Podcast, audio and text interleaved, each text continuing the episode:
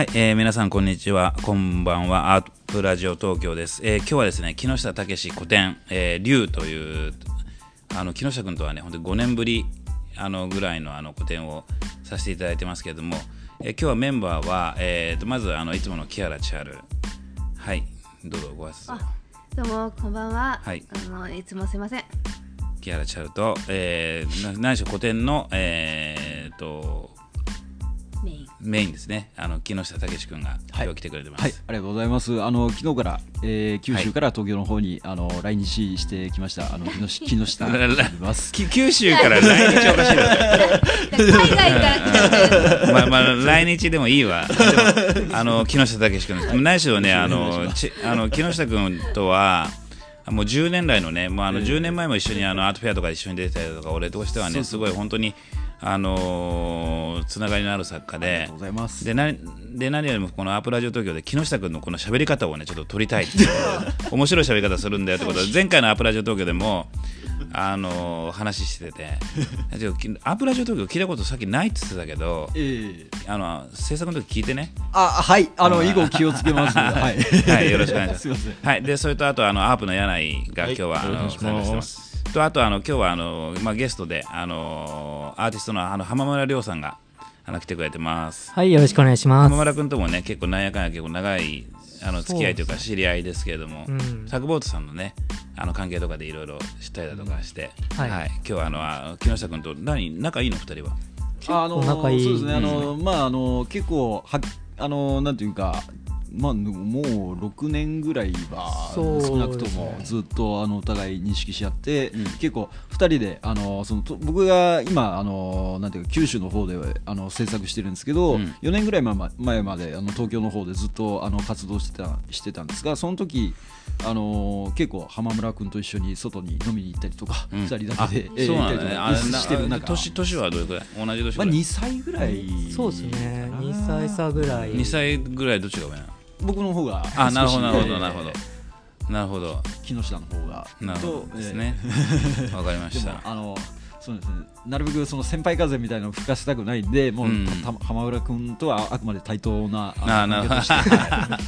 まあまあね、木下君はそういうキャラですから。はい。あの、まあでも今日、木下君のね、何しろ個展を初日迎えられて、ね、結構あのお客さんも多くて、本当に良かったです。本当にもう心配してたんだけど。まああのー雨ちょっと天気があまり、今日はその、うん。あまり良くないんですけどん。も、あのーちょっとまあまあ魚にとればそもそも今回あの竜の、あのーテーマとした展示なんですがまあ竜というのはもともと雨乞いのあの儀式としてもあのやっぱりあのその水をたたえるあの対象としても、ね。えー使われている題材ですので、まああのある意味結果として理にはかなったのかなという気がなるほどしてます。。なるほど。はいいや、もう本当にね、あのーアープのロイドワックスギャラリーとしては、あの出展作品が5点なんだけど、あのどれもすごい大作でね、もう本当になんか緊張感のある展覧会がやれてて、で何しろあの今年が辰年だということで、はいあのまあ、竜っていうことにあのフォーカスを当ててもう本当になんかパワースポットみたいにね あのなってるあの展覧会だと思ってるのであのちょっとあのなんだろうなこう今までのアープとはちょっと違う雰囲気をあのぜひあの味わいに来てほしいし木下君はねちょっと明日あのまた福岡の方に帰って、はいあとは最終日とか来るんいや最終日もう来れないんだけどねちょっとこうこれんもしかしたらちょっとこれないかあもしれないです全然いいですけどあのまあね本当に何しろきあだったらなおさら今日撮ってよかったね。うん。うん、よかったです。で、本当にいい展示、あの昔のね、あのいロろいろ聞きたいですね。あのロロイド初期の時にはね、本当にこう暗いあの展示が多かったんで、はい。暗いっていうのはその照明とかがね、いやいやいやいやうん、あのすごくいい感じになってると思うので、ありがとうございます。ぜひあの木下武史古典竜を見に来てくださいということで、これから説明するんでしょ？うん、そうだね。あの木下君にちょっといろいろ竜のこと聞きたいよね。うん。あうん、そう、せっかくだからねこ。どこまで答えられるかわからないんですけど、じゃあそれぞれあの竜について聞こうか。うんまず説明ですか？そうだね。じゃあ、じゃあ木下君の、あの、じゃあ今回の古典の、ええまあ、説明というか、あの、その、り気持竜について。気持ちだよねそう、ね、気持ちね。そうですね、うんえ理由に対するじゃなくてもなんかこの今回の木下君が今ね、あの、目の前にいて。む無茶ぶりするなみたいな目で 目で見てるけど、まあ、どうですか？あの竜っていうのは、ええ。竜竜っていうモチーフは木下君にとってどうどそううでか？ですすね、うん。あのー結構昔からですねあのそのなんていうか僕にとってはあのー結構割とその身近なあの存在なんですけどもちろんあのあの十四十二支の中でも、うん。唯一架空の、うんね。存在ですが、あの地元が僕はあの九州の、まあ、北九州市で生まれ育っているんですけれども、その時にですねあの近くの実家の近くのあの、まあ、神社とかによくあの神楽が、あの昔からあのそのなんていうか前あのなんていうか寒い時期に、あのお祭りをやりやあのやりに来てくれててでそその時にあ、まあ、なんていうか竜竜のモをモチーフにしたやっぱり、まあ、神楽の中なのでヤマタノオロチの,、あの対あの対峙するシーンとかが出てくるんですけど、まあ、幼少の頃からですねゆ竜っていうのは割とまあなんていうか馴染みがあるまあちょっと割と近い距離感であのその接することが多かったんですね。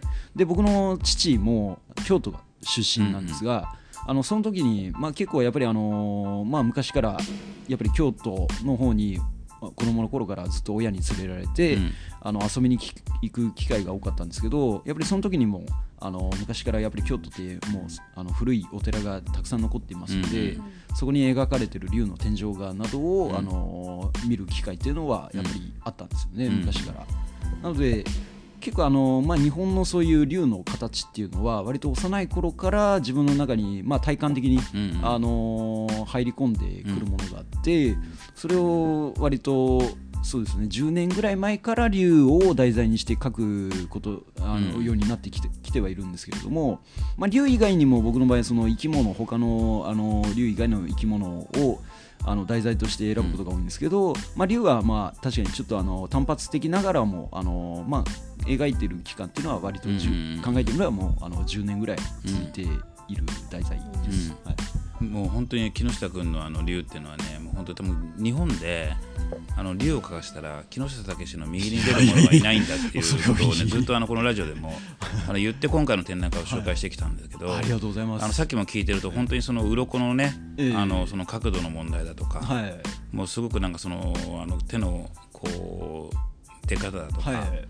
まあ、それはもう当然当然架空の竜なんでそれ、まあ、これが正しいとかもないんだけど、ええ。それでもかなりねあのこだわった、はい。あの構図とあとやっぱそのあの木下君のやっぱこうなんていうのかなそれをあの、まあ、このの数年その竜っていうものをこう突き詰めてきてかたからこそあの出るなんかその新しいその竜の構図の作品とかでも結構あってね、本当にあの素晴らしいあの展覧会で、まあ、何しろあの対策でねもうすごい本当に今までのロイドにないなんかこう本当にこうまあこれ自体がなんかこの辰年のこの年始にふさわしいなんかこうインスタレーションになってるようなね感じになってるので本当にすごくいい展覧会だと思います。うん、ありがとうございます。なんか千代ちゃんからもなんかないうん、私そうですね、うん。あの木下君は本当にその最初の最初の頃からあのここで知り合って、なんかうん見させていただいて聞いたまあ作家仲間でもあれ飲む友達でもあるんですけど、なんかその急になんかもう実家に帰るよ。九州に帰るよって言った時に 4年前だよね。え4年前。4年前。はい。え北千それまでは北千住に千代田線にちょっと乗れば千代田線にちょっと乗れば すぐ会えたのにね、でもきっと、あのーなんかやっぱり腹くくるなんか決断みたいなものがあって映ったんだなと思ってだからまあそれぞれ離れてるけどなんか頑張ってやっていくんだろうなと思ってでっていうことだったんですよね。でまあ木下君の個展を今回するよって聞いて、うん。えっとか思って。でなんか私のその木下君の作品の記憶とあの今回あのーバッてあの久々に見た時になんか全然もうなんかパワーアップっていうめっちゃ興奮してたよね。なんパワーアかップっていう言葉も。あのー多分なんか適切じゃないぐらいなんかねその言っちゃってましたね。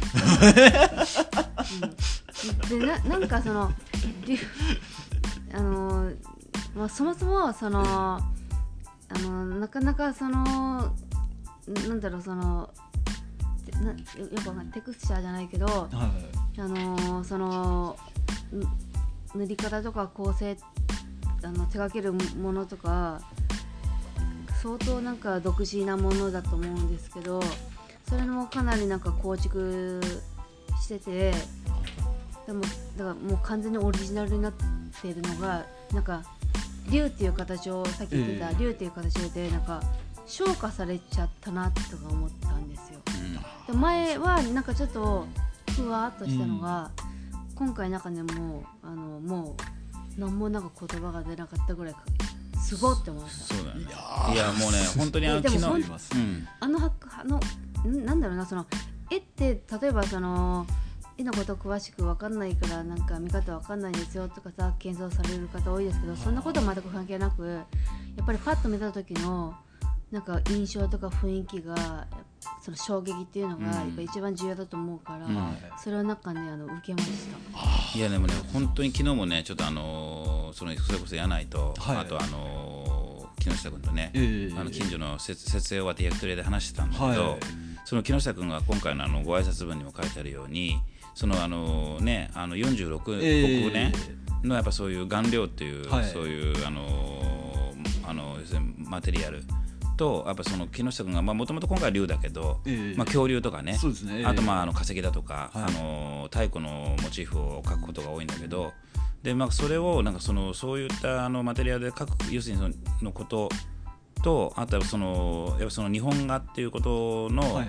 ちょっとなんかそういうところをちょっと超えたええ。もう要するにあの完全にその,、まあ、その現代アートとかってそのどういうものを何何で描くかっていうのはすごく重要な、あのーあれの中ですごくなんかこの今回ねあの木下君のその、まあにまあ、日本画っていうカテゴリーでは一応、まあ、木下君もインテにいてね、はいええ日本美術にいてあるんだろうけれどもちょっとなんかそれをなんかこう何段階も上に行ってる説得力がなんかそのアートアートとしての説得力があるんじゃないのかなっていうことを感じてだからこあの本当にね俺もねちょっとこれはねあのせあの要するにその顔料と木下君のモチーフ、まあ、そのええ。木下君のそのそのモチーフに関する探求の相性が、あ相性というかその親和性がすごい深いんで、あーちょっとあの本当にそういった意味ではその現代アートえみたいな形のアプローチでもその世界中に見せられるものだと思ってるし、あのすごくねあの今回の展示で本当にあのグッときたよね。いやうん、し昨日それを話してたんでね。ー はい、うん。そうですね、えなんかふあの柳井柳井君からもなんかなんかあります？その竜のモチーフとかでもいいしなんか質問とか。どうもどうもはじめまして。ふみ柳井ですじゃない。いやまあでも本当最初にそのまあ昨日設営の時はい。にまあ見させていただいた時に本当まあその物質感というかやっぱりあーはいはいはい。もうこの鱗とかもね。でこの物質感にまあ確かにちょっとまあ種明かしみたいな話になっちゃうかもしれないですけどいえいどうなんどうしてここにたどり着いたというか。あはいはいすごく時間がかかるんだよね。そうですね。すごええい衝撃的だったんですけど。ああ恐れ入ります。ありがとうございます、はあのーそうですね。僕はあのーそのもともとあの地元にいた頃とか高校の頃とかは高校生だった時とかは油絵を描いてたんですけど、いあそうなんだ。ええそうなんです。あの油絵を描いててでっていうのも九州ってあまりその日本画っていうもの自体がそこまで定着してないんですよね。うんなんかさっきもねあのー意識とお母さんもおっしゃってたね。そうなんです。薄いんです。うん。ええであのあ逆にその昔から油絵とかだと坂本半次郎とか、うんあの青木茂とか、うん結構有名なあの大御所の画家っていうのは出てきているんですけど、九州はやっぱりまああの日本画っていうのが、まあ、関東とかに比べて結構あのその、まあ、意識っていうのが本当に薄いので。なので、まあ、全然僕もに日本画っていうもの自体っていうのがあの触れる機会も少ないっていうのもあったんですけど知識がほほとんどなかったんですよ。で、まあ、その高校の頃にあのー油絵描いてたんですけどそのお世話になってた美術の先生が何人かいらっしゃるんですけどその先生方が、まあ、木下の場合は多分あの日本画の方が向いてるんじゃないかっていうふうに言ってくれてですね、僕は、ま、全くその日本画という言葉自体その時初めて耳にしたんですけど、うん。まあ、何なのかよく分かんないけど、まあ、そのとにかく当時その先生たちのことをすごい信頼してたんで、あの言われるがままにちょっと日本画の方であの進んでみてで実際にあの日本画のその素材岩絵の具だったり煮皮とか和紙とかに触れてみたらあまあ確かに油絵の時より自分感覚的にまあ自分はこっちの方がなんなんか好きかもしれないなっていうふうに思い出したんですね。うんでそこから継続して日本画の素材をで使われ続けていた素材をずっと使い続けてで僕ももともとそのまあこれは父親の影響もあるんですけどあの自然物だったり、まあ、あの石とかっていうのが結構昔から好きで。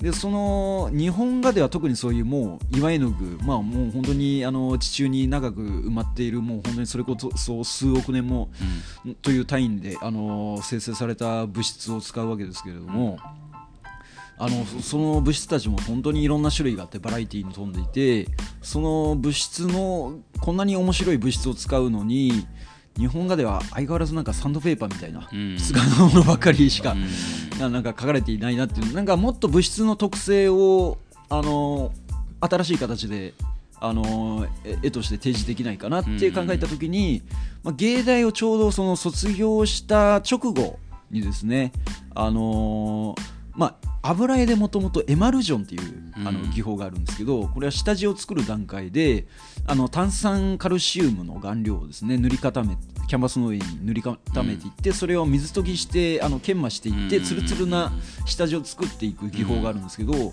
これをその日本画岩絵の具で、うん。あの応用できないかなって思った時に、あのーまあちょっと絵のその岩絵の具を塗った後に磨いてみるっていうことを試しにやってみたら、今までにないやっぱり質感を生み出すことができたんで、これはちょっとやっぱりあのもう続けていきたいなっていう思いで、今もうあのそれを継続してやっている状態なんです。うんなるほどね。はい。いや本当にねあのまあ木下君のあのあのそれこそあの恐竜だとか、はい。まあ今回の竜の鱗なんていうのはまさにそのね持って磨くっていうええ。あのその技法がねまああのすごくこう本当に効果的に現れてるし、でこの凄さっていうのをね見てもらいたいよね。ぜひ。うん。なんかありがとうございます。えっと、え絵としての技法も木下君の独自の技法もそうだけどでもなんかじゃあ誰でもじゃあその技法でなんかやったらできるっていうものじゃないじゃないですか,、うん。木下君の気持ちが本当になんか海外に乗ってるなっていうのがめちゃくちゃなんか飛んできました。そうね。その木下君のそういう物質的そそこそこすごい一番重要な気がします、うん、物質的なものに対しての研究と、やっぱその構図だとかいろいろその、まあ、モチーフに対しての研究と、はい。なんか全てがこう合致してね。あすごくなんかこう、まあ、恐竜描いてもさ、はい。それこそ本当にあのー竜描いてももう凄みという感じが出てくるっていうのがね本当にあのー木下君たけしの実力もっと世の中の人分かってほしいよね。いやいやでもすごい すごい本当にすごい作品だと思うよその空気感を体感してもらうのがね、うん。一番わかりやすいですね。一番ね、まあそうすごいすごいあの絵だよね。ななんとかね、自分たちの言葉で伝わればいいですよね、うん。あの地方の方とか来れない人がいるから、そう。だね。ええじゃああの今日ゲストの浜村君もね、ええ。ちょっとあの木下君とはあの まあそうそうあのそこそそこそこの付き合いだということで。そこ、もうちょっと深いですかね。そこそこの付き合いだということで。なんかねあの今回の展覧会に関してなんかコメントとか、逆にそこそこの付き合いだかの友達でアーティスト友達だからこそちょっとなんかこうディスれるとこだとか。あまあまああったりだとかすれぜひ素直に言えるとばこそれは素直に言えるところがあれば。ーそうですね。なんか、うん僕さらっと思ったのが、うん。あの背景に書いてある雷かっこいいなっていうのがかっこいいよね。ありがとうございます。雷になんかね 竜と雷っていうのは何かあるんですか？あのですね、もともとその、まあ、日本でだったり中国由来なんですけど、あのまあ、中国の方では昔からその竜あの雷っていうのはそもそも竜がお腹を鳴らしてあの出している音だっていう風な言い伝えが古くからあるんですね。ええこれはあのもう鬼が太鼓を鳴らしてとかとよりはもうもっと古い時代から、ええですね。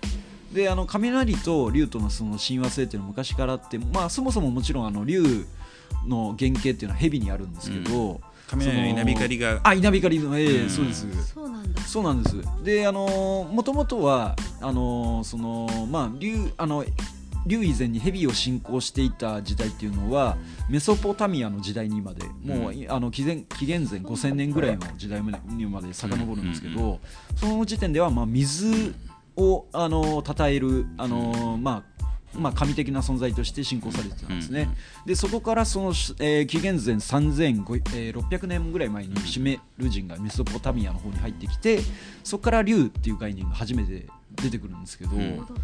でそそれもあの水を称えるあるいはその豊穣をあのその称える対象としてうんうん。信仰されるっていうのはあの継続されていくんですが、うんであのそことあのやっぱり、まあ、雷っていうのはやっぱり雨雲と、あのまあ、雷が鳴ってきたらやっぱりああの雨、まあ、つまり水うんですね。あの土が土壌がうる潤うっていう、まあ、あのそのそういった豊穣をあの象徴する、まあ、そのなんていうか、まあ、兆しとして雷っていうのが、あなるほど。のやっぱり古くから信仰されてきていますね。あごめんごめん。あの浜村君の説明を、まあ、あのはり始めて5秒でいましたけどいや僕も聞き入ってしまいました、ね。でなんかありますか、うん、そうですね。なんか今の話でもそうだと思うんですけど、なんかあの背景にあるものもすごいリサーチされていて雷に限らず波もすごいなんかかっこよく描けていたりとかあとなんだろうな。なんかすごいなんか目に見えない竜を描いているのに、はい。なんかこんな劇的なちょっとなんか一面暗いんだけど、ええ。ドラマチックなまあ明暗の構図とかもできているんで、それはなんでなんですかっていう話とかも結構深くできていて、はなんというか あのすごく丁寧で繊細な、うん、あの先輩なんだ。恐れ入れます。そんなそんな先輩とかじゃないですからあの、まあたまたまはい。ええ二個上だっていうだけではい。ありがとうございます、本当にうん、でもね本当すごいに、細かいところまで本当によく見ていただいて本当にあのすごいありがたいですね。ね、見たくなるよね。あのなんだっけあのねあの奥のえっ、と60号の。あ先の、あはいはいはいはい。横一のやつあるけど、あれなんかもね構図がもうあのこもう竜,、ええ。竜の頭なんかほとんど見えないけど。そうそうなんです、ええでもやっぱりなんかそのええ。竜の存在感っていうのが、はいとんでもなくあれは強く出ててでしかもくあのあとあとその空間だよね、はいこの竜がどんだけ大きくてでかいのか、はい長い長長くはいてなんかすごいすごい、質問していいですか、うん。木下君に質問していいですか、はいはいそのその今回全部竜で竜をそのそのまあ変形だったりいいろんななんかあのキャンバスのサイズではいはいはい。描いてらっしゃいますけどそのなんか竜の構図とかじゃあなんか竜をただ描けばいいってわけじゃないんですよ。ええここの竜のなんか僕はこの竜のこういう感じで魅力を出したいんだとか、ここがはいなんか面白いところなんだとか、え精神性とかつながったりするでしょ。えそうですね。その切り取り方ってなんかどういうふうになんかやってたんです？あーあのまあ基本的にやっぱり僕の場合は竜っていうのはもう古くから水との親和性っていうのが、あのーまあ続いててそこはもう僕も尊重したいなっていう思いで書いてますね、特にあのそのまあまあ、日本画で使われるそのこういう、あのー具材の中には、まあ、結構あのその水を、あのー制作中でたくさん使うこともあるんですけれども、うん。まあ、そのなんていうかその水っていうもののあのそのなんていうか、まあ、物質的なその強さとかもあるんですけれどもあの、まあ、強さだったりあと柔らかさだったりっていうのを、まあ、竜とちゃんとまあそのさ一つの平面のあの区形の中でちゃんとその、まあ、融合できるようないい,、うん。いいバランスで融合できるような状態に持っていきたいなっていう思いはありますね。あとやっぱり竜っていうのはまあ僕の中では、まあ、人によってあの感じ方っていうのはそういうあの、まあ、架空の存在ですしあのやっぱりいろんな捉え方がさ解釈がされると思うんですけど、僕としては竜っていうのは、まあ、人人間をその、まあ、に対して、まあ、威風だったりそのあの恐れがう抱く対象ではあるとは思うんですけど。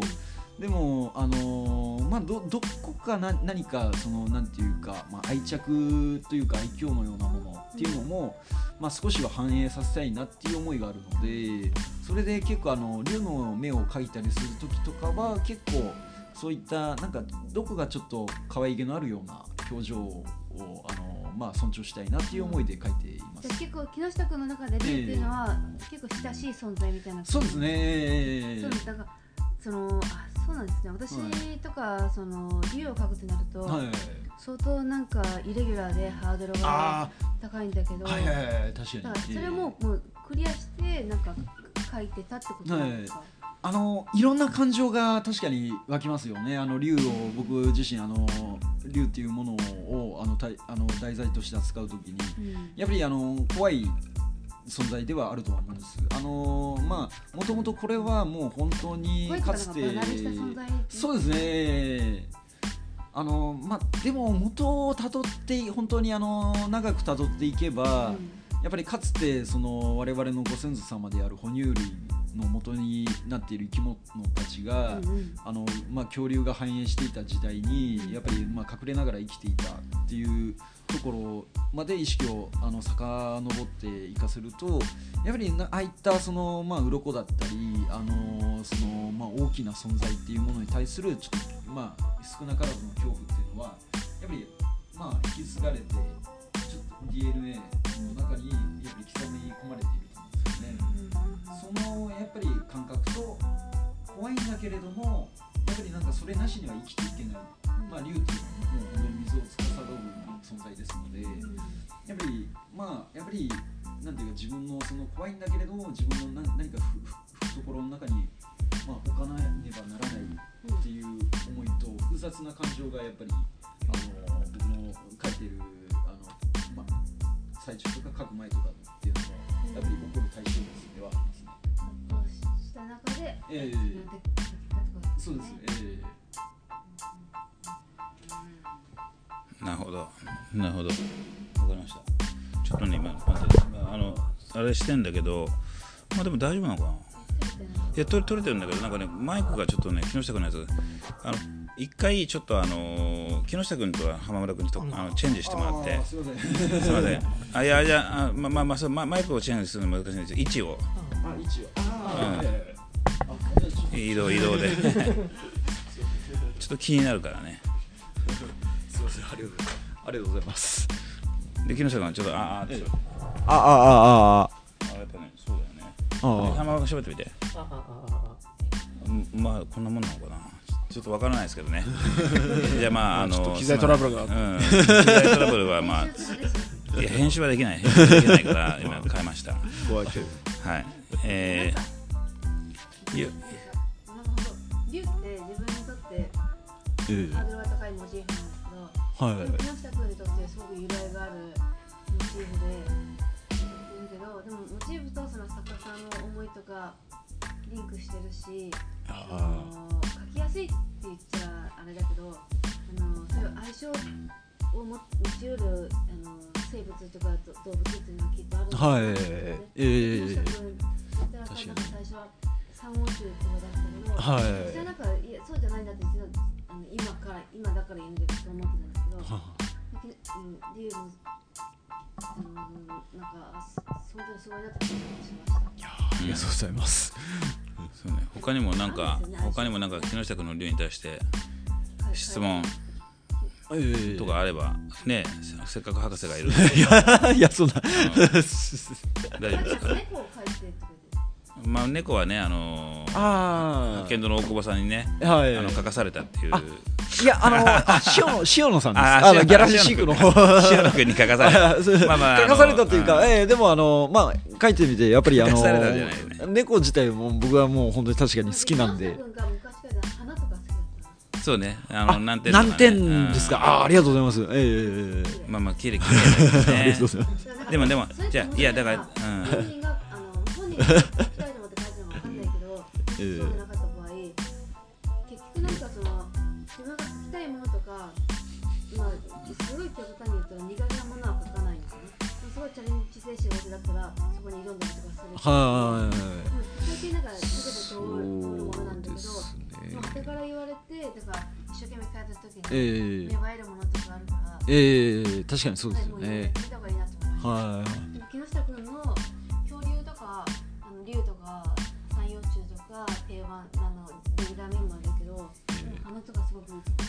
あいやーありがとうございます。だから僕基本的にすごいフットワーク重いのでなかなかあのその次から次へその新しい題材をあのなんていうか増やしていくっていうことをなかなかやらないタイプの人間なので、そうなのあのまあできればそのちょっとまあある程度定まったものをより掘り下げていきたいっていう思いが今のところちょっと強いですからまあそういった意味ではちょっと今ちょっとわがわがままさせていただいてます。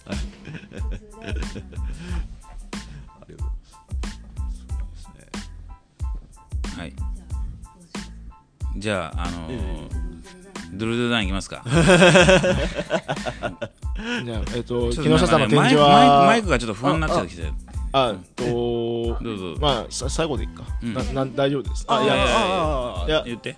いや会期がいつまで？ああまあ最後あそれそれ今言った方がいいねあうんじゃあえっとあれそうだっけあありがとうございます。それで会計忘れちゃったとかいやいやいや。いやなんかはい。に28日ですね。あそうそうです。はい。28 1月の28日の日曜日までちょっとあの開催してますんではい。開催してましてちょっとあの作家さん本人はそうなんです。よ申し訳ありません。いらっしゃらないんですけどあの本当にもう明日ちょっと九州にあの帰国しなきゃいけない、ね来日していただいてたのでいやでもこのタイミングでね収録できたのは本当良かったよね。はい。はいいやーありがとうございます。うんいやそうこれをこれをあこれを絶対ねとと撮りたい今今の笑いだよ。今のい笑い。やいやそうそうですね、んあありがとうございます。よし。いやいやはいすいません。えっとご覧いただければと思います。よろしくお願いいたします。ありがとうございます。よろしくお願いいたします、うん。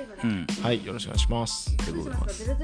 じゃあドゥルドゥルダンっつってねもうあの俺ショックだったのがあのええ木下君もあの浜村君もアープラジオ東京聞いてないっていうのが。ごめんなさい。あの本当にめちゃくちゃ申し訳ありませんいいお気をつけます。あの一応え SNS でちょっとさらっとはい言ってたのに、アップラジオ東京。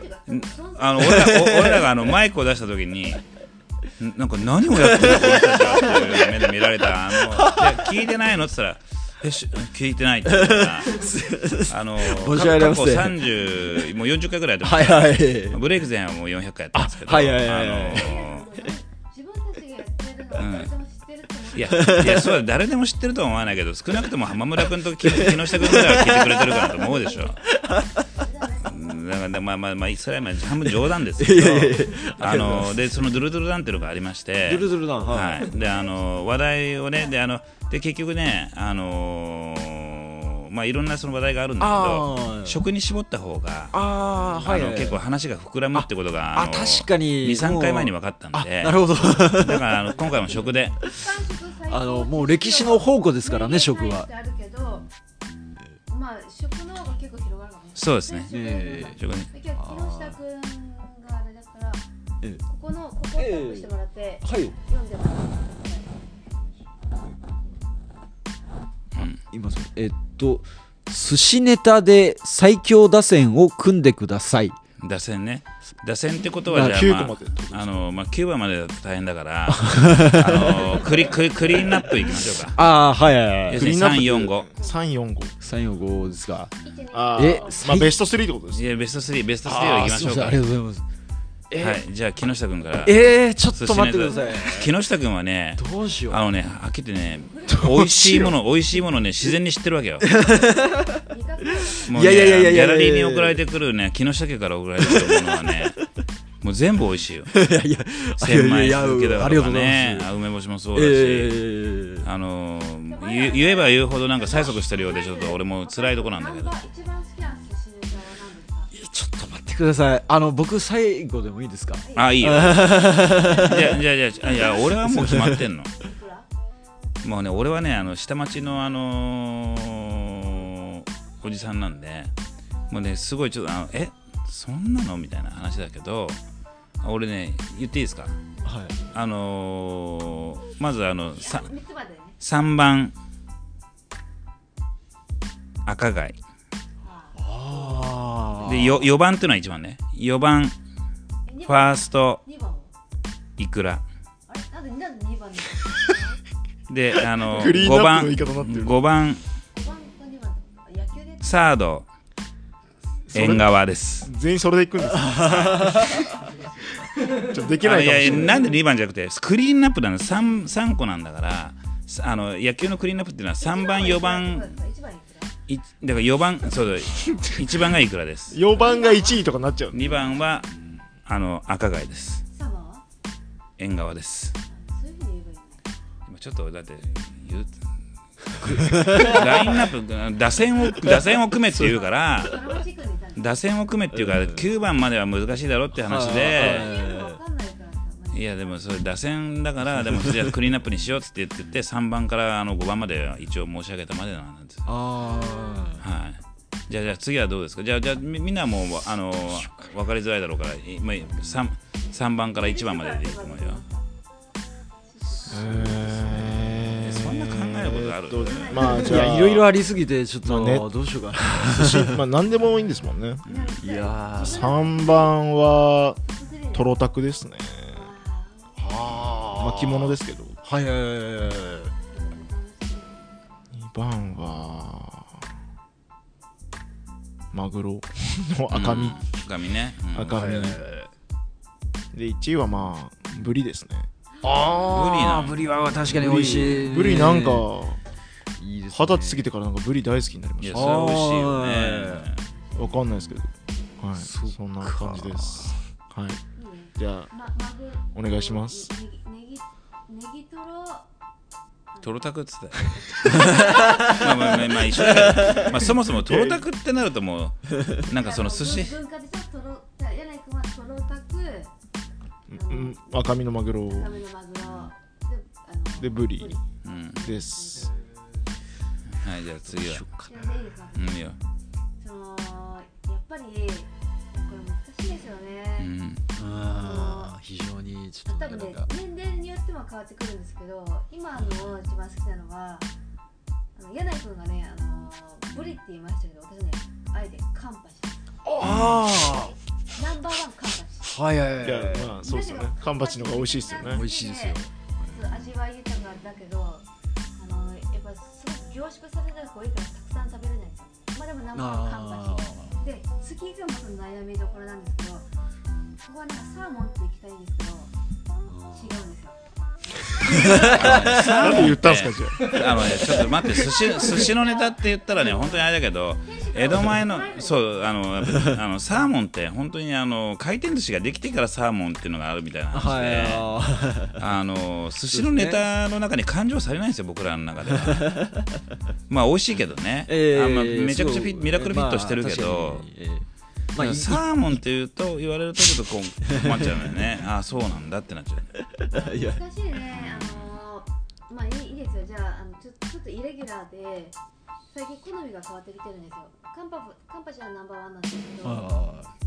次はやっぱりなんかねそのなんかこう会計がちらほらあ会計がちらほらなんかちょっとね難しいな今ちょっとなんかせ成長がなんかちょっとね。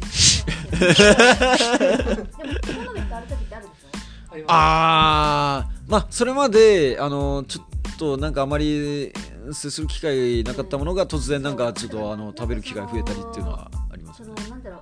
ボタンエビとか。ああはいはいはいイカとか美味しいなと思って。てはいはいはいはいはい。美味しいですよね。はい。ちょちょっと待って、一回。ちょっと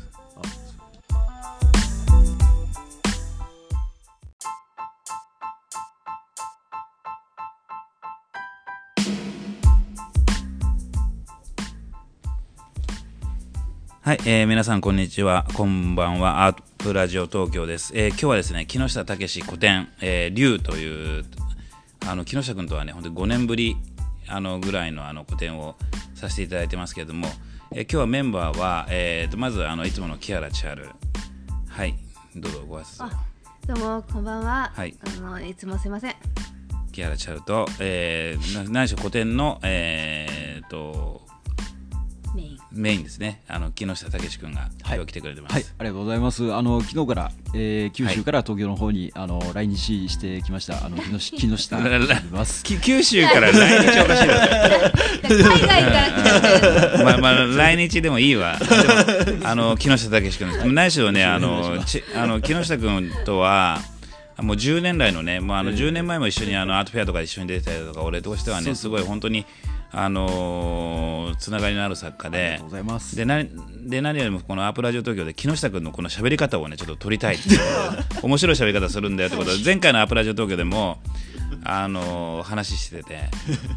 アプラジオ東京聞いたことさっきないって言ってたけどええ。あの制作の時聞いてね。あはい。あのうん以後気をつけます はい。はい。よろしくお願いします。はい。でそれとあとあのアープの柳井が今日は、はい。あのお参加してますとあとあの今日はあの、まあ、ゲストであのアーティストのあの浜村亮さんがあの来てくれてます。はい、よろしくお願いします。浜村君ともね結構なんやかんや結構長いあの付き合いというか知り合いですけれども、うん。サグボートさんのねあの関係とかでいろいろ知ったりだとかして、はい。今日はあのあ木下君と何仲いいの二人は？あの構仲いい。そうですね。あの、まああの結構はあのなんていうかまあ、もう6年ぐらいは少なくともずっとあのお互い認識し合って、うん。結構2人であのそのと僕が今あのなんていうか九州の方であの制作してるんですけど、うん。4年ぐらい前ま前まであの東京の方でずっとあの活動してたしてたんですがその時あの結構浜村君と一緒に外に飲みに行ったりとか、うん。2人だけであそうなんだね。行ったりとかあれなしてる中。年年はどれくらい？同じ年まあ、ぐらい、2歳ぐらいそうですね。かな2歳差ぐらい。2歳ぐらいどっちが上なの？僕の方があなるほどなるほどなるほど。なるほど。木下の方が。なるほどとですね。わ、かりまでした。もあのそうですね。なるべくその先輩風みたいなのを吹かせたくないんでもう、うん。た浜浦君とはあくまで対等な まあまあね。木下君はそういうキャラですから。はい。あのまあでも今日木下君のね何しろ個展を初日迎えられて、うん。ね結構あのお客さんも多くて本当に良かったです。本当にもう心配してたんだけど、まああのー雨ちょっと天気があまり、今日はその、うん。あまり良くないんですけどうん。も、あのーちょっとまあまあ魚にとればそもそも今回あの竜の、あのーテーマとした展示なんですがまあ竜というのはもともと雨乞いのあの儀式としてもあのやっぱりあのその水をたたえるあの対象としてもね。えー使われている題材ですので、まああのある意味結果として理にはかなったのかなという気がなるほどしてます。なるほど。はいいやもう本当にね、あのーアープのロイドワックスギャラリーとしては、あの出展作品が5点なんだけど、あのどれもすごい大作でね、もう本当になんか緊張感のある展覧会がやれてて、で何しろあの今年が辰年だということで、はいあのまあ竜っていうことにあのフォーカスを当てて、もう本当になんかパワースポットみたいにね、あのなってるあの展覧会だと思ってるので、あのちょっとあのなんだろうなこう今までのアップとはちょっと違う雰囲気をあのぜひあの味わいに来てほしいし、木下君はねちょっと明日あのまた福岡の方に帰って、はい。あとは最終日とか来るんいや最終日もう来れないんだけどね。ちょっとこうこれんもしかしたらちょっとこれないかあもしれないです。全然いいですけど。あのーまあね、本当に何しろきあだったらなおさら今日撮ってよかったね。うん。うん、よかったです。で本当にいい展示、あの昔のね、あのいロろいろ聞きたいですね。あのロロイド初期の時にはね、本当にこう暗いあの展示が多かったんで、はい。暗いっていうのはその照明とかがね、うん、あのすごくいい感じになってると思うので、ありがとうございます。ぜひあの木下武史古典竜を見に来てくださいということで、でもこれから説明するんでしょ？うんそうだね。あの木下君にちょっといろいろ竜のこと聞きたいよね。うん。あ。うん、そうせっかくだからね。こ。どこまで答えられるかわからないんですけど、じゃあそれぞれあの竜について聞こうか。うん。説明ですか？そうだね。じゃあ、じゃあ木下君のあの、じゃあ今回の古典の、ええ。まあ、説明というか、あのその竜気持竜について、気持ちだよねそうね、気持ちね。そうですね、うん。え理由に対するじゃなくてもなんかこの今回木下君が今ね、あの目の前にいて、む無茶ぶりするなみたいな。目で目で見てるけど、まあどうですか、あの竜っていうのは、竜え。え竜っていうモチーフは木下君にとってどうそううですすね、うん。あのー結構昔からですねあのそのなんていうか僕にとってはあのー結構割とその身近なあの存在なんですけどもちろんあのあの十四十二支の中でも、うん。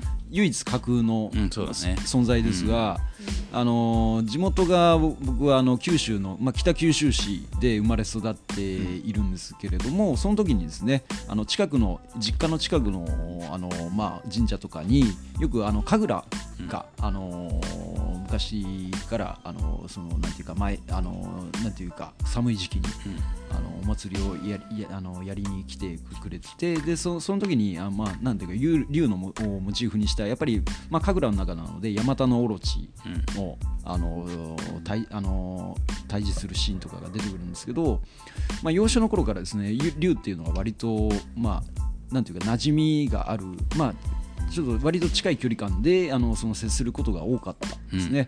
で僕の父も京都が出身なんですが、あのその時に、まあ、結構やっぱり、あのまあ、昔からやっぱり京都の方にまあ子供の頃からずっと親に連れられて、うん。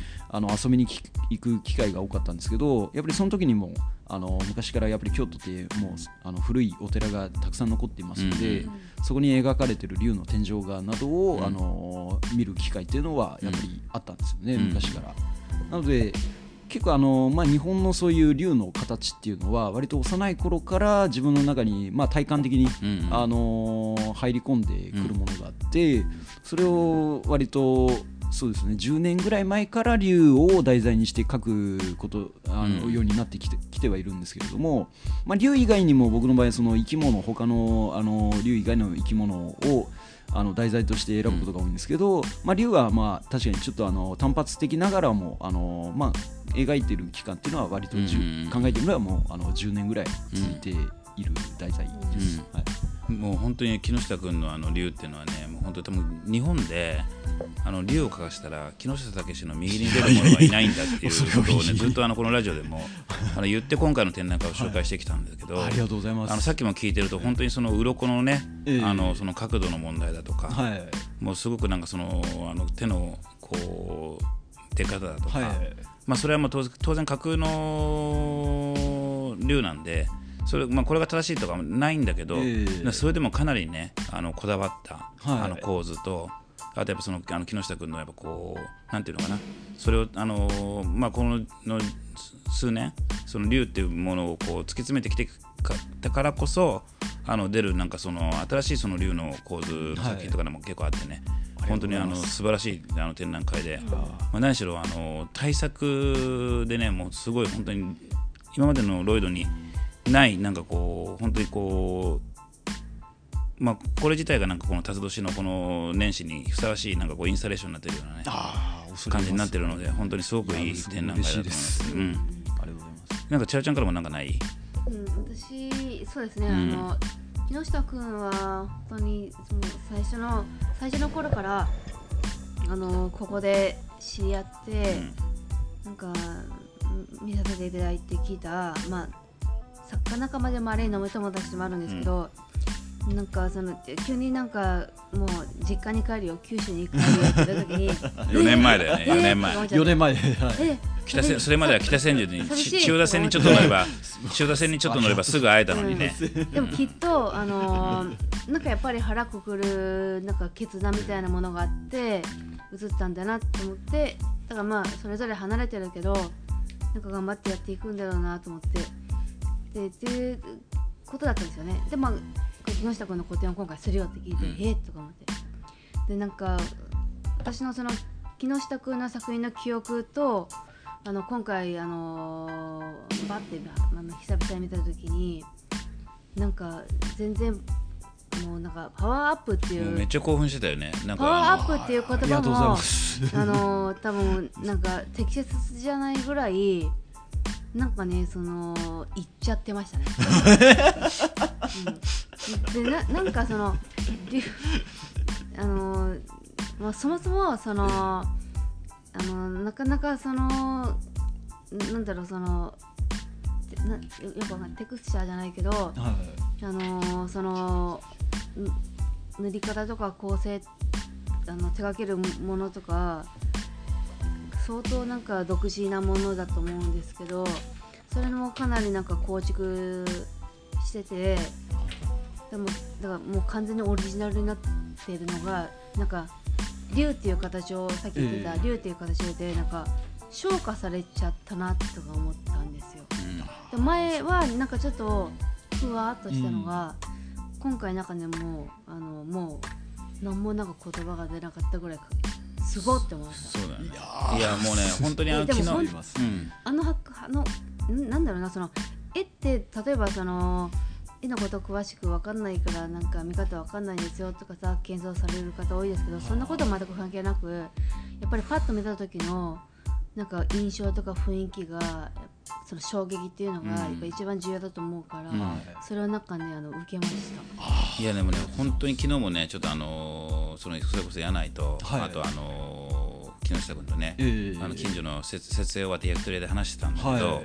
その木下君が今回のあのご挨拶文にも書いてあるようにそのあのねあの46億ええ。ね、のやっぱそういう顔料っていう、はい。そういうあのあの要するにマテリアルとやっぱその木下君がもともと今回は竜だけど、ええ。まあ、恐竜とかねね。あとまああの化石だとか、はい。あの太古のモチーフを描くことが多いんだけどで、まあ、それをなんかそのそういったあのマテリアルで描く要するにそののこととあとはそのやっぱその日本画っていうことの、はいちょっとなんかそういうところをちょっと超えたええ。もう要するにあの完全にその,、まあ、その現代アートとかってそのどういうものを何何で描くかっていうのはすごく重要な、あのーあれの中ですごくなんかこの今回ねあの木下君のその、まあにまあ、日本画っていうカテゴリーでは一応、まあ、木下君もインテにいてね、はい。ええ日本美術にいてあるんだろうけれどもちょっとなんかそれをなんかこう何段階も上に行ってる説得力がなんかそのアートアートとしての説得力があるんじゃないのかなっていうことを感じてだからこあの本当にね俺もねちょっとこれはねあのせあの要するにその顔料と木下君のモチーフ、まあ、そのええ。木下君のそのそのモチーフに関する探求の相性が、あ相性というかその親和性がすごい深いんで、あーちょっとあの本当にそういった意味ではその現代アートえみたいな形のアプローチでもその世界中に見せられるものだと思ってるし、あのすごくねあの今回の展示で本当にあのグッときたよね。いやうん、し昨日それを話してたんでね。ー はい、うん。そうですね、えなんかふあの柳柳井君からもなんかなんかあります？その竜のモチーフとかでもいいしなんか質問とか。どうもどうもはじめまして。ふみ柳井ですじゃない。いやまあでも本当最初にそのまあ昨日設営の時はい。にまあ見させていただいた時に本当まあその物質感というかやっぱりーはいはいはい。この鱗とかもね。でこの物質感にまあ確かにちょっとまあ種明かしみたいな話になっちゃうかもしれないですけどいえいどうなんどうしてここにたどり着いたというか。あはいはいすごく時間がかかるんだよね。そうですね。すごええい衝撃的だったんですけど。ああ恐れ入ります。ありがとうございます、はい。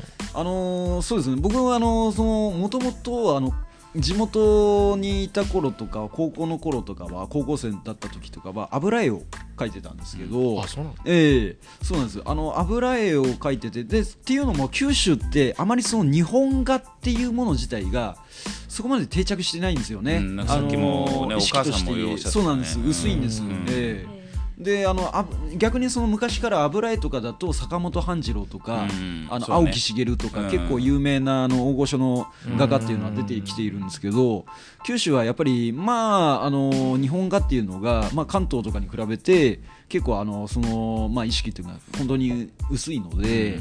なので、まあ、全然僕もに日本画っていうもの自体っていうのがあの触れる機会も少ないっていうのもあったんですけど知識がほほとんどなかったんですよ。で、まあ、その高校の頃にあのー油絵描いてたんですけどそのお世話になってた美術の先生が何人かいらっしゃるんですけどその先生方が、まあ、木下の場合は多分あの日本画の方が向いてるんじゃないかっていうふうに言ってくれてですね、僕は、ま、全くその日本画という言葉自体その時初めて耳にしたんですけど、うん。まあ、何なのかよく分かんないけど、まあ、そのとにかく当時その先生たちのことをすごい信頼してたんで、あの言われるがままにちょっと日本画の方であの進んでみてで実際にあの日本画のその素材岩絵の具だったり二皮とか和紙とかに触れてみたらあ、まあ、確かに油絵の時より自分感覚的に、まあ、自分はこっちの方がなんなんか好きかもしれないなっていうふうに思い出したんですね。うんでそこから継続して日本画の素材をで使われ続けていた素材をずっと使い続けて、で僕ももともとそのまあこれは父親の影響もあるんですけどあの自然物だったり、まああの石とかっていうのが結構昔から好きで。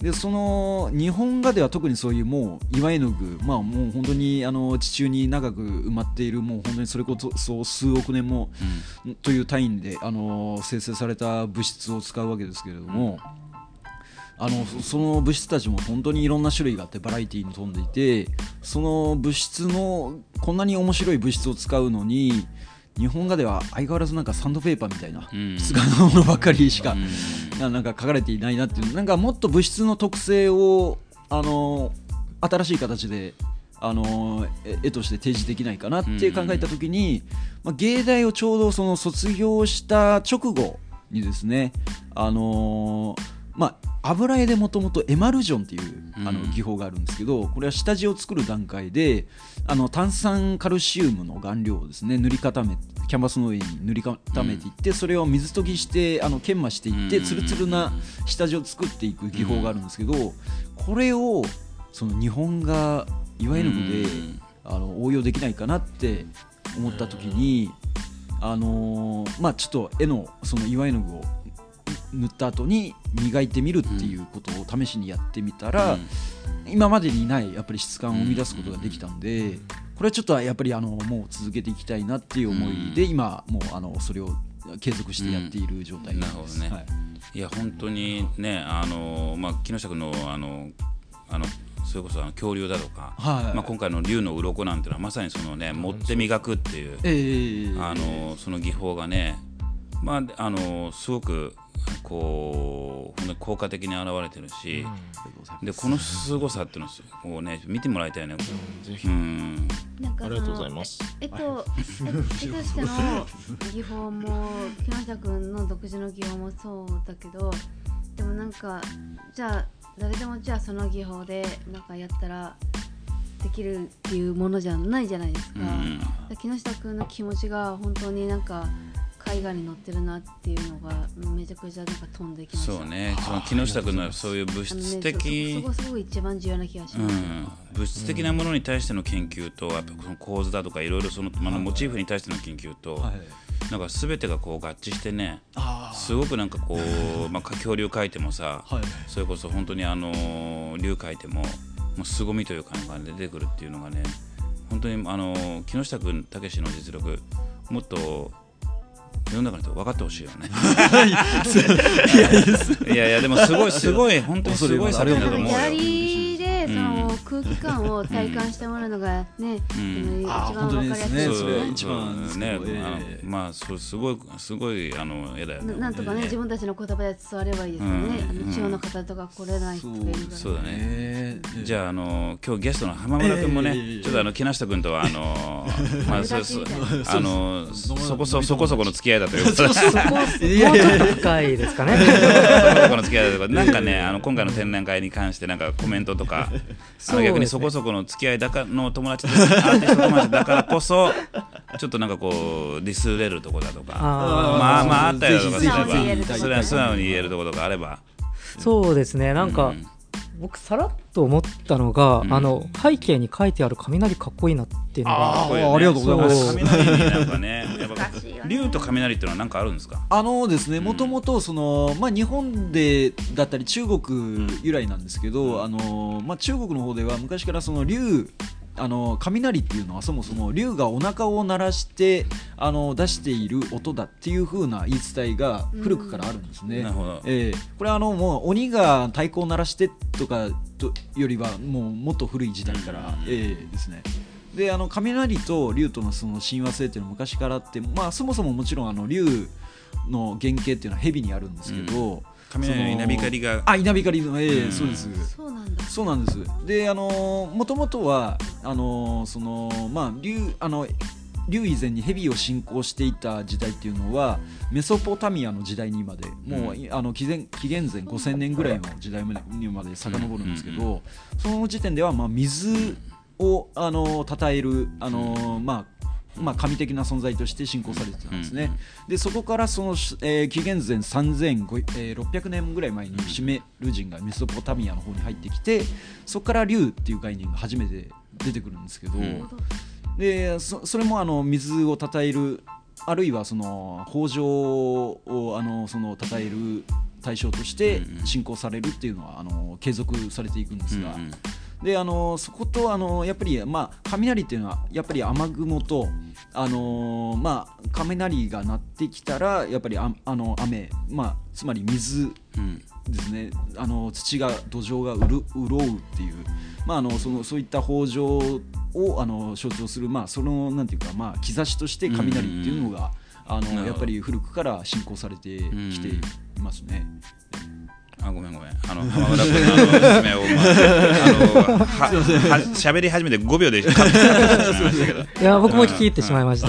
ね。で なんかありますか、うん、そうですね。なんか今の話でもそうだと思うんですけど、なんかあの背景にあるものもすごいリサーチされていて雷に限らず波もすごいなんかかっこよく描けていたりとかあとなんだろうな。なんかすごいなんか目に見えない竜を描いているのに、はい。なんかこんな劇的なちょっとなんか一面暗いんだけど、ええ。ドラマチックなまあ明暗の構図とかもできているんで、それはなんでなんですかっていう話とかも結構深くできていて、はなんというかあのすごく丁寧で繊細な、うん、あの先輩なんだ。い 恐れ入れます。そんなそんな先輩とかじゃないですからあの、まあたまたまはい。ええ二個上だっていうだけではい。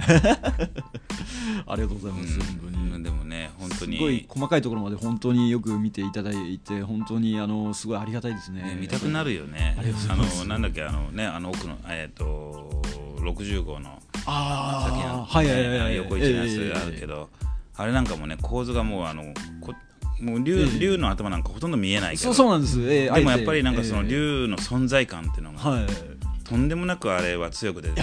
でます。しかもくあのあとあとその空間だよね、はい。この竜がどんだけ大きくてでかいのか、はい。長い長長くはいてなんかすごい、すごい。質問していいですか？うん。木下君に質問していいですか、はいはいそのその今回全部竜で竜をそのそのまあ変形だったりいいろんななんかあのキャンバスのサイズではいはい描いてらっしゃいますけどそのなんか竜の構図とかじゃあなんか竜をただ描けばいいってわけじゃないですよ、ええここの竜のなんか僕はこの竜のこういう感じで魅力を出したいんだとか、ここがはなんか面白いところなんだとか、い、え。精神性とかつながったりするでしょえそうですね。その切り取り方ってなんかどういうふうになんかやってたんです？あーあのまあ基本的にやっぱり僕の場合は竜っていうのはもう古くから水との親和性っていうのが、あのまあ続いててそこはもう僕も尊重したいなっていう思いで書いてますね、特にあのそのまあまあ、日本画で使われ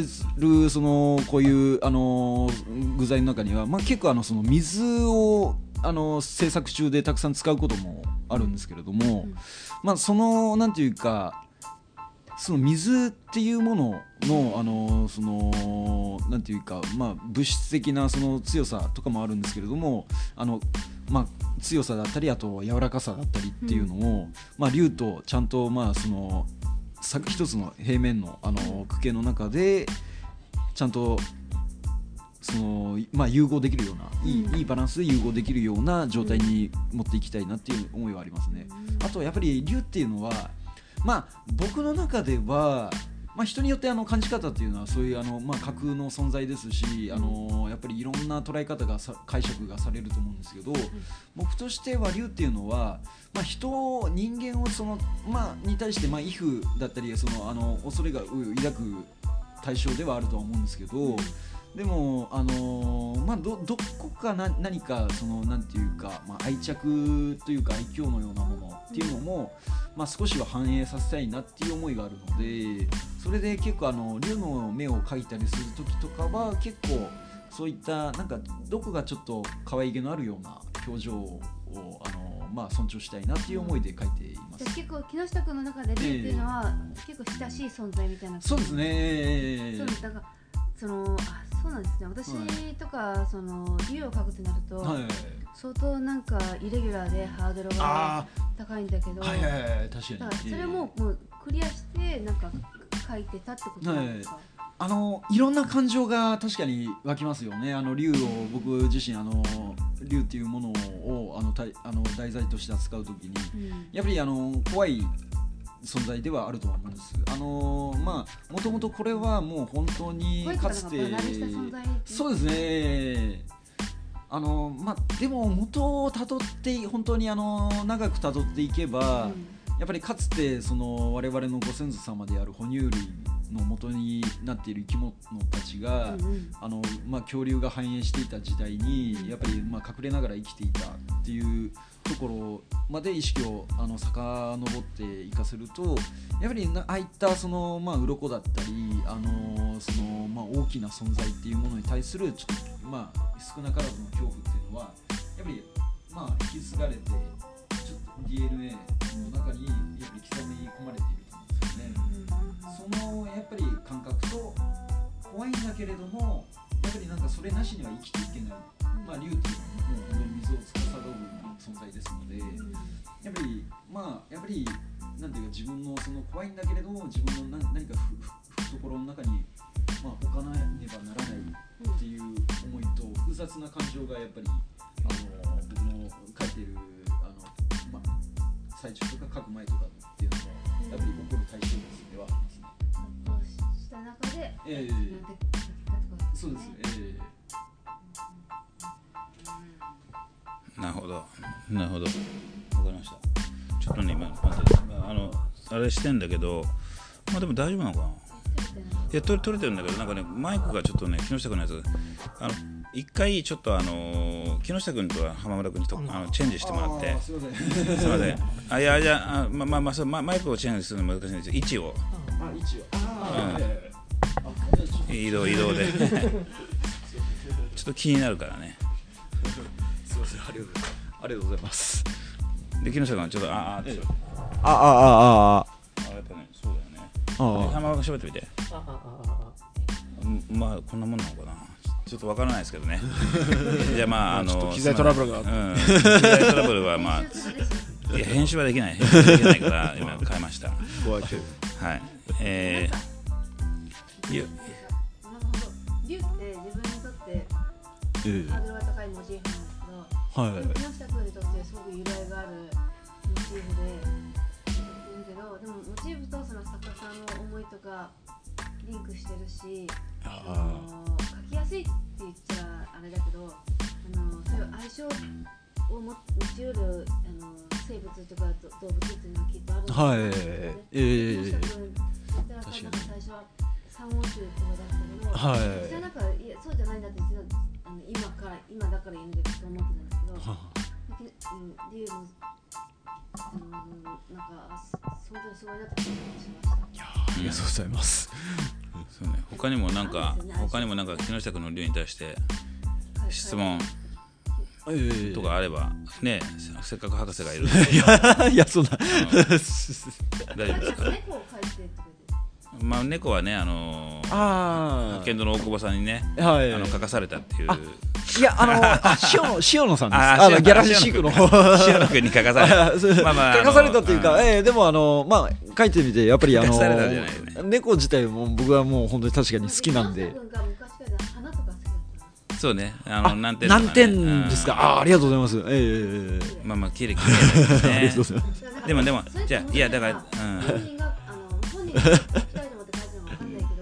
そうじゃなかった場合結局なんかその自分が書きたいものとかまあすごい極端に言ったら苦手なものは書かないんですよねすごいチャレンジ精神旺盛だったらそこに挑んだりとかするし。はい最近なんかすぐと通るものなんだけどまあ、後から言われてだから一生懸命書いた時にええ。芽生えるものとかあるから、ええ確かにそうですよね。見た方がいいなと思いましたはい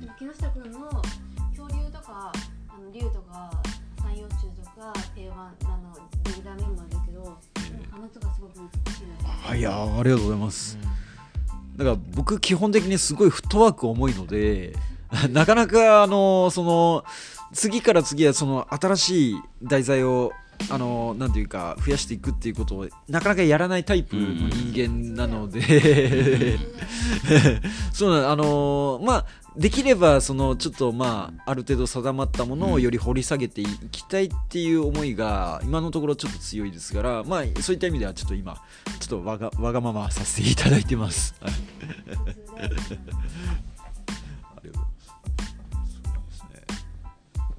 はいじゃあああのーえドゥルドゥダンいきますか。じゃ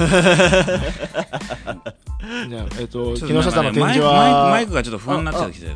あとどうぞまあさ最後でいいか。うん。なな大丈夫です。ああいやいやいあやいや。言っていや会期がいつまであのをまああ最後でそれ今言った方がいいねあうんじゃあえっとあれそうだっけあありがとうございます。それで会計忘れちゃったとかいやいやいや。いやなんかはい。に28日ですね。あそうそうです。はい。28 1月の28日の日曜日までちょっとあの開催してますんで開催してましてえちょっとあの作家さん本人はそうなんですよ。申し訳ありません。いらっしゃらないんですけど。本当にもう明日ちょっと。九州にあの帰国しなきゃいけない、ね。来日していただいてたので、い。やでもこのタイミングでね収録できたのは本当良かったよね、はい。はいいやーありがとうございます。うん、いやそうこれをこれをひこれを絶対ね、とと撮りたいっつって。ね今今の笑いだよ。今のい笑い。やいやそうそうですね、ん。あありがとうございます。よし。いやいやはいすいません。えっとご覧いただければと思います。よろしくお願いいたします。ありがとうございます。よろしくお願いいたします、うん。はい。よろしくお願いします。じゃあドゥルドゥルダンっつってねもうあの俺ショックだったのがあのええ木下君もあの浜村君もアープラジオ東京聞いてないっていうのが。ごめんなさい。あの本当に申し訳ありませんいいお気をつけます。あの一応え SNS でちょっとさらっとはい言ってたのに、アップラジオ東京。あの俺らお俺らがあのマイクを出した時にんなんか何をやってるのこの人たちはっていう目で見られた。あので聞いてないのって言ったらえし聞いてないって言ったらあの 申し訳ありません。過去30もう40回ぐらいやってます。はいはい。ブレイク前はもう400回やってますけど。あはいはいはい。はいあの自分たいやいやそうだ誰でも知ってるとは思わないけど少なくとも浜村君と木木下君ぐらいは聞いてくれてるかなと思うでしょ。うんだからまあまあまあそれはまあ半分冗談ですけど。あのでそのドゥルドゥルダンっていうのがありまして。ドゥルドゥルダンはい。はい、であの話題をねであので結局ねあのーまあいろんなその話題があるんだけあどー。食に絞った方があーはい。はい結構話が膨らむってことがあの確かに。23回前に分かったんでなるほど。だからあの今回も食で。あのもう歴史の宝庫ですからね食は。まあ食の方が結構広がるかもね。そうですね。ええ。食ねだけど木下くんがあれだからええ。ここのここをタップしてもらってはい。読んでもらう今そのえっと寿司ネタで最強打線を組んでください。打線ね。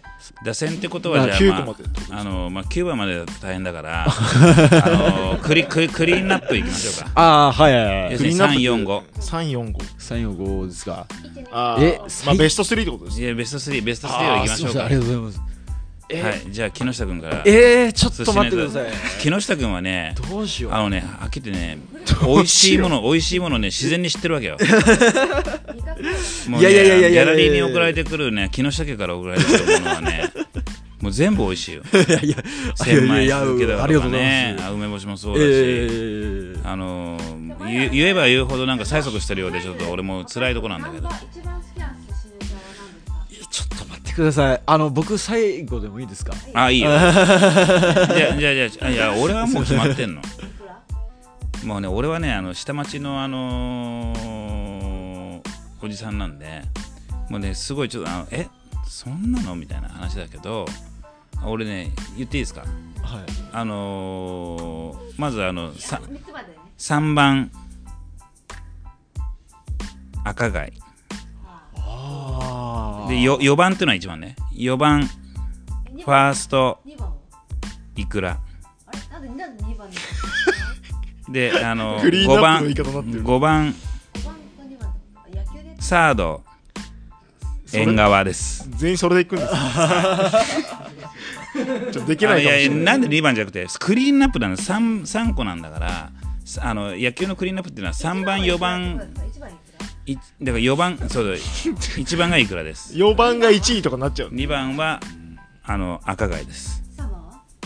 縁側です。今ちょっとだって言うラインナップ打線を打線を組めって言うから打線を組めっていうから9番までは難しいだろって話でいやでもそれ打線だから でもじゃあクリーンナップにしようって言ってて3番からあの5番までは一応申し上げたまでなんですあはい。じゃあじゃあ次はどうですか？じゃあじゃあみみんなはもうあの分かりづらいだろうからいまあ 3, 3番から1番まででいいと思うよ。へー。そんな考えることある？えーとまあいじゃあ。やいろいろありすぎてちょっと、まあね。どうしようかまあ何でもいいんですもんね。ないやー。3番はトロタクですねあまあ着物ですけど。はいはいはいはいはい。2番はマグロ。の赤身、うん赤身ね、うん。赤身、で1位はまあブリですね。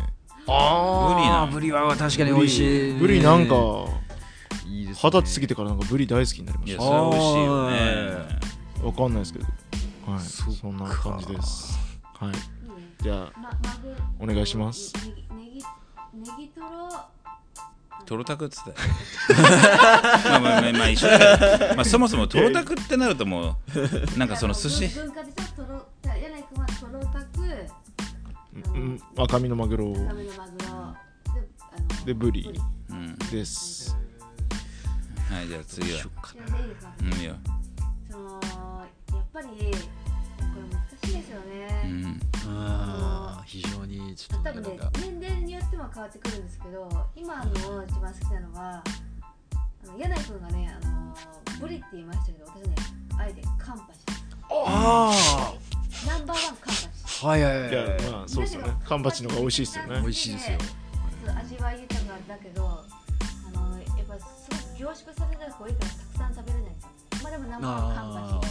で次がまた悩みどころなんですけどここはなんかサーモンって行きたいんですけど違うんですよなんで言ったんすかじゃあ。のね、ちょっと待って寿司寿司のネタって言ったらね本当にあれだけど江戸前のそうあのあのサーモンって本当にあの回転寿司ができてからサーモンっていうのがあるみたいな話で、はいあの寿司のネタの中に感情されないんですよ僕らの中では。まあ美味しいけどね、えーあんまめちゃくちゃミラクルフィットしてるけど、まあまあサーモンっていうと言われるとちょっとこう困っちゃうのよね。ああそうなんだってなっちゃう。いや。難しいね。あのまあいいいいですよ。じゃああのちょちょっとイレギュラーで最近好みが変わってきてるんですよ。カンパフカンパチはナンバーワンなんですけど。あ次はやっぱりなんかねそのなんかこう会計がちらほら。あ会計がちらほらなんかちょっとね難しいな今ちょっとなんかせ成長がなんかちょっとね。でも好み変わる時ってあるでしょあーまあそれまであのちょっとなんかあまり接する機会なかったものが突然なんかちょっとあの食べる機会増えたりっていうのはありますそね。のなんだろう。ボタンエビとか。ああはいはいはいイカとか美味しいなと思って。てはいはいはいはいはい。美味しいですよね。はいはいはい。ちょちょっと待って一回ちょっと